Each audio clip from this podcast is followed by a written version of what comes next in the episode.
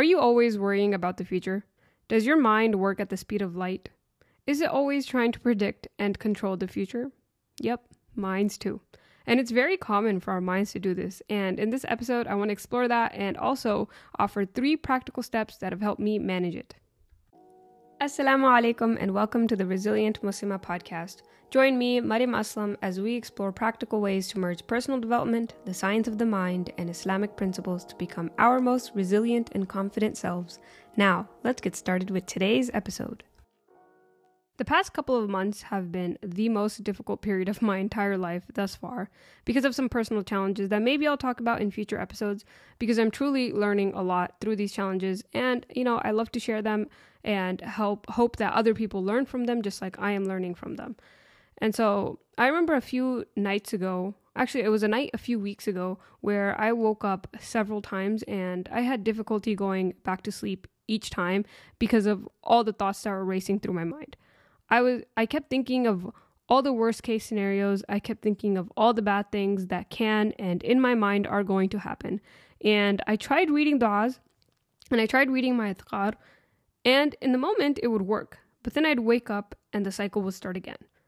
I just couldn't manage to turn off my brain. The brain actually continuously goes to the negative and it's always thinking of worst case scenarios and it's always wondering what will happen as if thinking repeatedly about it will change the future. Thinking does nothing, action does everything. But when you're stuck in the thinking, taking action is very difficult. And I was so stuck in the thinking that all I was doing was thinking and worrying myself so much. I ruined my sleep because of those thoughts. And there was absolutely nothing I could have done to make my situation better at 2 a.m., right? I couldn't have taken many actions at 2 a.m. to make myself better, like to make the circumstance better um, besides praying tahajjud and making dua, which I did.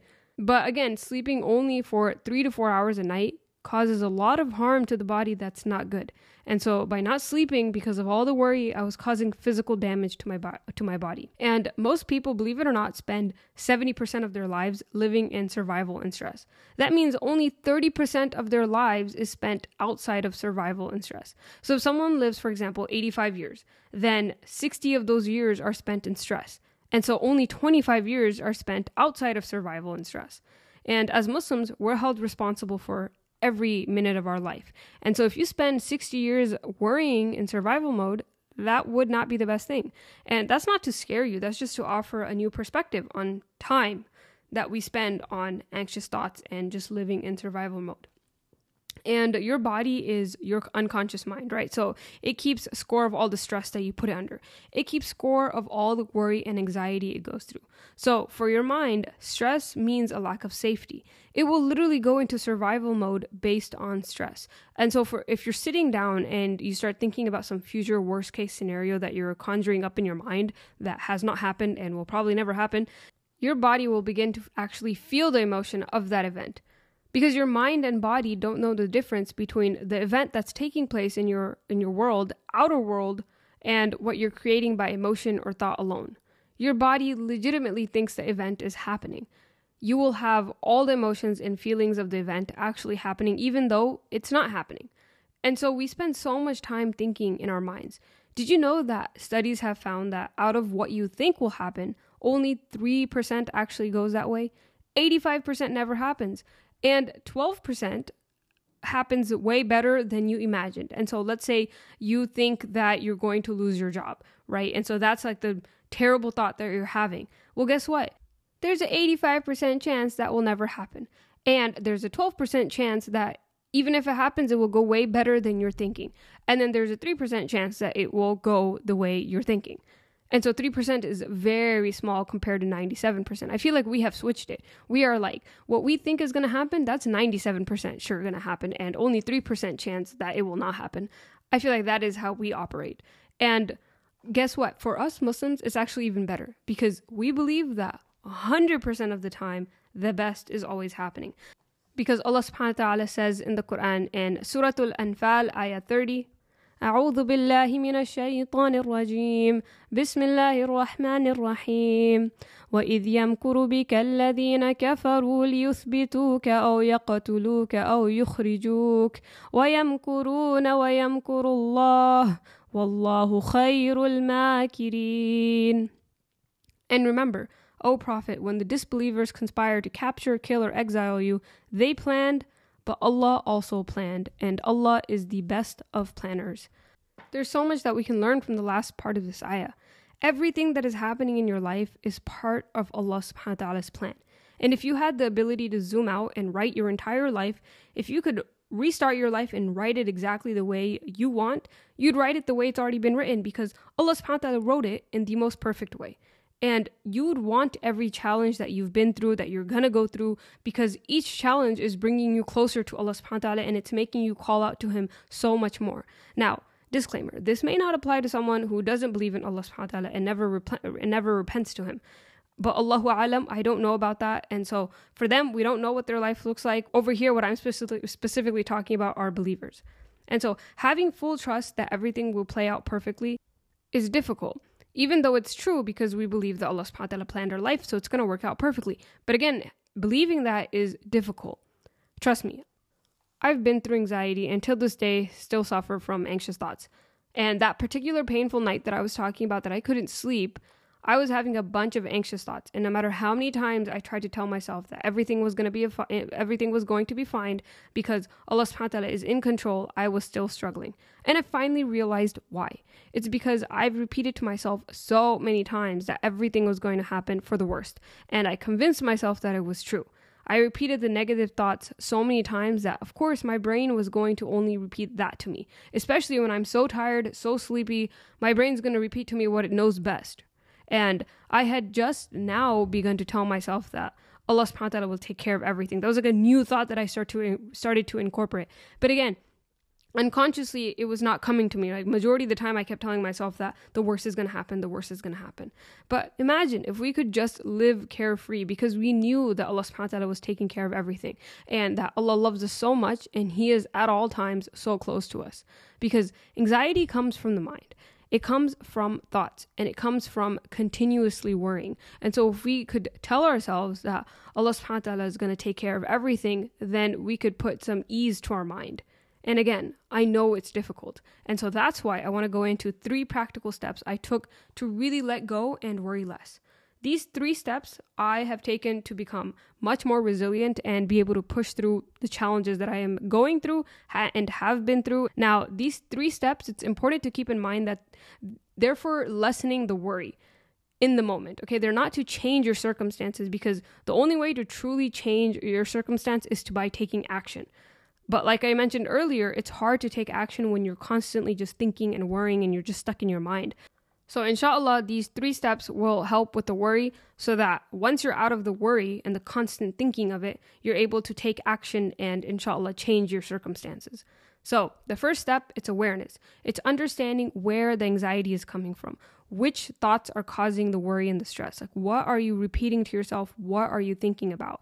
It's really important to become conscious of it, to become aware of it, because 90% of the thoughts we have every day are the same ones we've had the day before. And so, if you were anxious yesterday, you will most likely be anxious today as well, unless something drastic changed in your circumstances. Being aware of the thoughts that are causing you anxiety, that helps us become more conscious of them. And so we're able to talk back to our mind like, okay, I know these thoughts are coming and I know where they where they're coming from. I know this is something that I've been thinking about for the past week and so they're repetitive and so they're coming again. Nothing's changed. So thinking about it right now is not any different than what happened yesterday when I kept thinking about it yesterday. And so just being able to have that conversation with your brain, that happens only after you're aware of the fact that all your stress and your anxiety is actually coming from the mind. It's coming from the internal talk that you're having, the internal thoughts that you're thinking. So once you're aware, the next step is to bring yourself back into the present moment. So every time you find yourself beginning to worry, bring yourself to the present moment. Open your eyes and start to identify where you are. Talk to yourself. I am in my office. I see my screen in front of me. I can see my hands. I can see the camera in front of me. I can see the mic in front of me. I see a keyboard in front of me. Just start talking to yourself and bringing yourself in the present moment.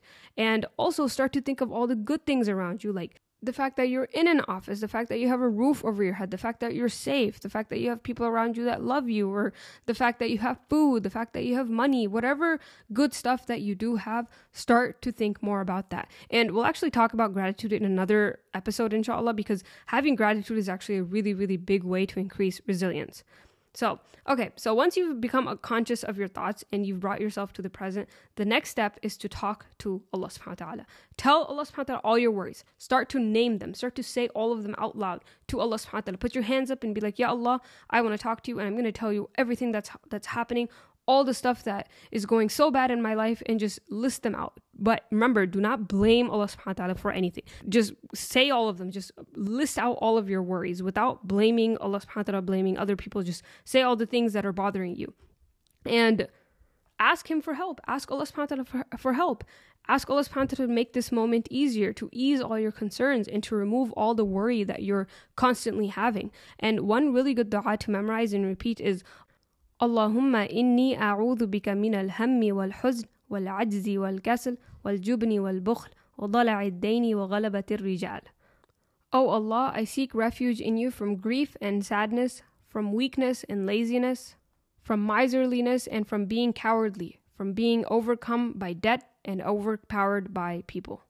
This is just one of the du'as that you can really read because it asks Allah subhanahu wa ta'ala to remove any type of grief and sadness and weakness and laziness and to really help you take more action and to really confide in Allah subhanahu wa ta'ala that things are tough and you really need his help.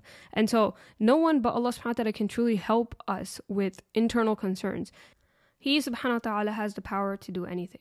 And so these three steps, becoming conscious of your thoughts, bringing yourself to the present moment, and talking to Allah subhanahu wa ta'ala have helped me lessen my anxiety. And the beauty of these three steps is that they're accessible to everyone at all times. You could literally be anywhere in any state and you could do these three steps. It doesn't require any external person, it doesn't require any special circumstances, any special place, no special setting, not, nothing.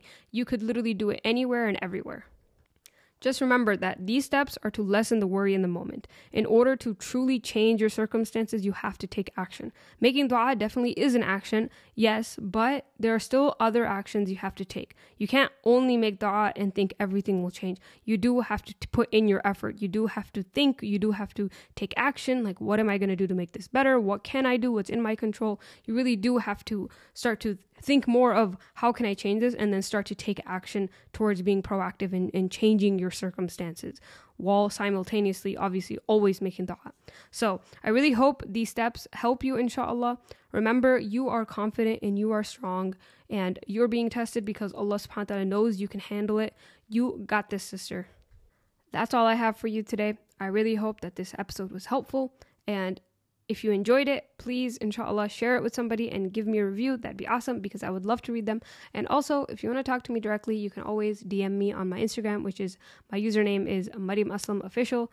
I'd love to hear from you. And with that, I'll end the way I always end. Make sure to make dua for someone today that you love, and may Allah grant you all afiyah. Barakallahu fikum. Wassalamu alaikum wa rahmatullahi wa barakatuh.